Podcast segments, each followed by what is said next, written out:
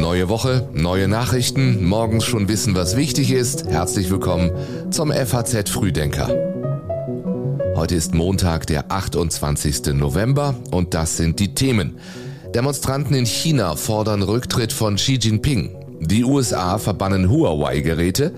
Im Kanzleramt geht es um den Munitionsmangel bei der Bundeswehr und das deutsche WM-Team hat noch Chancen auf das Achtelfinale. Gleich mehr dazu, wie immer vorher noch der kurze Blick auf die Nachrichten der Nacht. Nach dem Sieg Marokkos gegen Belgien bei der Fußball-WM hat es in Brüssel Ausschreitungen gegeben. 100 Polizisten mit Wasserwerfern mussten enttäuschte, randalierende Fußballfans wieder zur Vernunft bringen. Der Brexit hat den Ärztemangel in Großbritannien verschärft. Zu diesem Ergebnis kommt eine aktuelle Studie. Dem britischen Gesundheitswesen fehlen demnach rund 4000 Ärztinnen und Ärzte aus EU-Ländern. Und der ukrainische Präsident Zelensky hat seine Landsleute auf einen harten Winter mit heftigen russischen Angriffen eingestellt. Solange sie Raketen haben, werden sie nicht ruhen, sagte Zelensky in seiner Videoansprache am Abend über die russischen Soldaten. Die Texte für den FAZ Frühdenker Newsletter hat Philipp Eppelsheim geschrieben. Ich bin Jan Malte Andresen. Ich wünsche Ihnen einen schönen guten Morgen.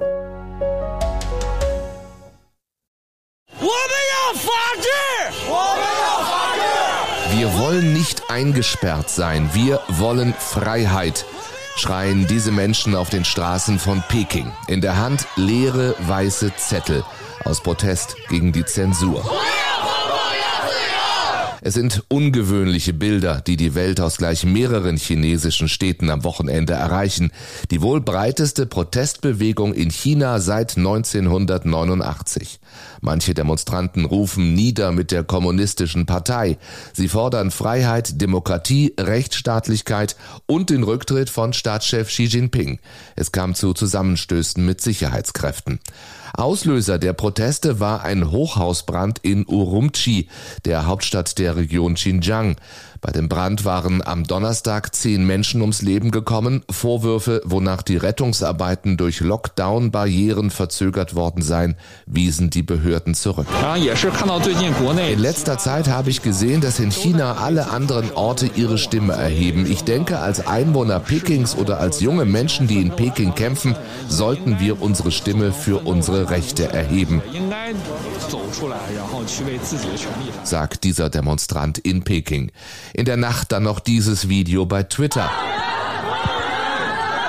Zu sehen ist, wie ein BBC-Journalist am Rande von Protesten von chinesischen Einsatzkräften abgeführt wird.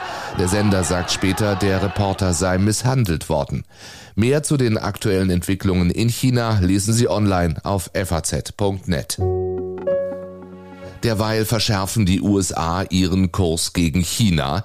Die amerikanische Regierung verbietet den Verkauf von chinesischer Telekommunikationsausrüstung und Überwachungstechnik.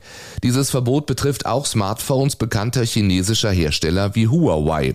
Begründet wird es mit einem nicht akzeptablen Risiko für die nationale Sicherheit. Man habe Angst, dass sensible amerikanische Daten an chinesische Regierungsstellen geraten könnten. Damit spitzt sich nun also der Handelskonflikt zwischen den beiden Giganten der Weltwirtschaft zu.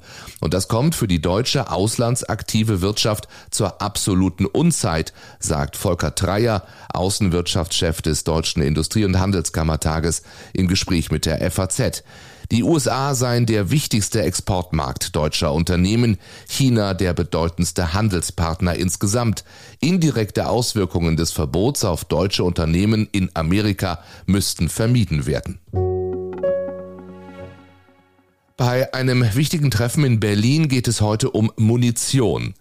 Im Kanzleramt stehen Beratungen mit Fachleuten aus der Rüstungsindustrie auf der Tagesordnung.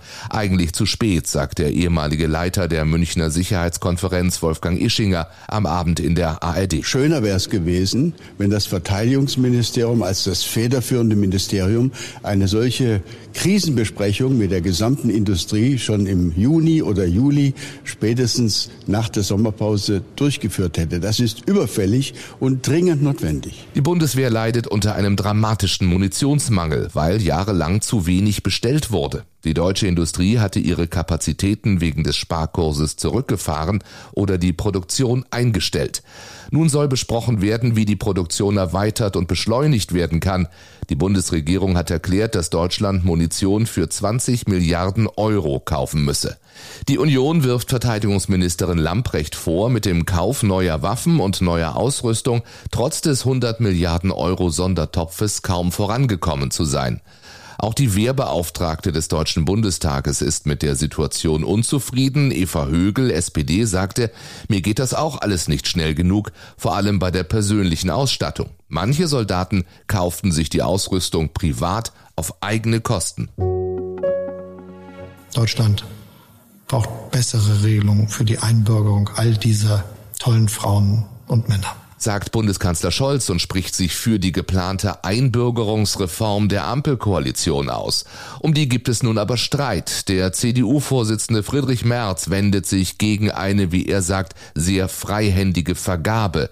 Deutschland habe im internationalen Vergleich ein sehr modernes Einwanderungsrecht. Und deswegen sehe ich diese Notwendigkeit, es zu entstauben nicht. Das klingt ja so, als ob wir da ein völlig antiquiertes Staatsbürgerschaftsrecht haben. Das haben wir nicht. So, und deswegen gucken wir es uns an. Wenn es Verbesserungsnotwendigkeiten gibt, verschließen wir uns dem nicht. Aber äh, eine sehr freihändige, lassen Sie es mal ganz nüchtern sagen, eine sehr freihändige Vergabe der deutschen Staatsbürgerschaft ist nicht unsere Meinung und dem würden wir gegebenenfalls auch nicht zustimmen. Der Vorsitzende der CSU-Landesgruppe Alexander Dobrindt sagte, Zitat, die deutsche Staatsbürgerschaft zu verramschen fördert nicht die Integration, sondern bezweckt geradezu das Gegenteil. Zitat Ende. Bundeskanzler Scholz ist der Ansicht, dass Deutschland bessere Regelungen für die Einbürgerung brauche. Er sagte am Wochenende, Einwanderer hätten viel zur wirtschaftlichen Stärke des Landes beigetragen. Manche leben hier schon sehr, sehr lange und haben Kinder und Enkel. Und deshalb ist es sehr gut, wenn diejenigen, die so lange bei uns leben, sich auch dafür entscheiden, die deutsche Staatsbürgerschaft zu erwerben. Bundesinnenministerin Faeser warnte vor Stimmungsmache. Angesichts der Kritik sagte sie, es habe in der Vergangenheit viele nach Deutschland zugezogene tief verletzt, dass Debatten um die Staatsangehörigkeit von solchen Tönen geprägt gewesen seien. Jetzt sind wir wieder alle Deutschland-Fans fürs nächste Spiel, ist klar. Und äh, die Ausgangslage ist so, dass wir uns natürlich auf unser Spiel fokussieren müssen. Wir müssen unsere Hausaufgaben machen, wir müssen unsere Pflicht erfüllen. Das wollen wir im nächsten Spiel natürlich mit drei Punkten gegen Costa Rica. Ja, die braucht's auch, damit die WM für Deutschland nicht vorzeitig beendet ist. Das weiß natürlich auch der Kapitän Manuel Neuer. Am Abend schafft die deutsche Mannschaft ein 1 zu 1 Unentschieden gegen Spanien. Den Treffer für die deutsche Mannschaft erzielte der eingewechselte Niklas Füllkrug in der 83. Minute. War wichtig einfach, ähm, dass irgendjemand heute so ein bisschen ja, den, den Knoten hat platzen lassen, weil ähm, wir haben ein ordentliches Spiel gemacht. Ähm, natürlich gegen eine Mannschaft, die auch viel Qualität hat, gerade im Offensivspiel, die immer wieder äh, die Räume groß gemacht hat. Und äh, dementsprechend konnte man da, glaube ich, auch nicht alles perfekt verteidigen.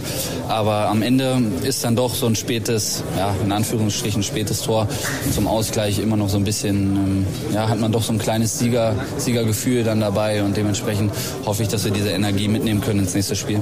Deutschland muss nun gegen Costa Rica gewinnen und Japan muss gegen Spanien verlieren. Dann geht's für die deutsche Mannschaft ins Achtelfinale. Alle möglichen und auch unmöglichen Rechenspiele finden Sie heute auch nochmal auf faz.net. Heute spielen in der Gruppe G Kamerun gegen Serbien und Brasilien gegen die Schweiz. In der Gruppe H spielen Südkorea gegen Ghana und Portugal gegen Uruguay. Und wie immer am Montag hier noch ein kurzer Blick auf das, was in dieser Woche wichtig wird. Der Bundestag stimmt am Mittwoch über eine Resolution zum Holodomor ab. Er soll als Genozid am ukrainischen Volk offiziell anerkannt werden. Ebenfalls am Mittwoch empfängt der Kanzler den norwegischen Ministerpräsidenten in Berlin. In dem Gespräch soll es auch um den Schutz wichtiger Infrastruktur gehen. Und rund zehn Monate nach der Tat steht der Prozess um die tödlichen Schüsse auf zwei Polizeibeamte im Landkreis Kusel vor dem Ende. Das Landgericht Kaiserslautern will Mitte der Woche das Urteil gegen die beiden Angeklagten verkünden. Über alles das werden wir Sie informieren, immer aktuell auf faz.net und morgens in diesem Podcast. Der nächste FAZ Frühdenker kommt morgen um sechs. Ich wünsche Ihnen einen erfolgreichen Montag.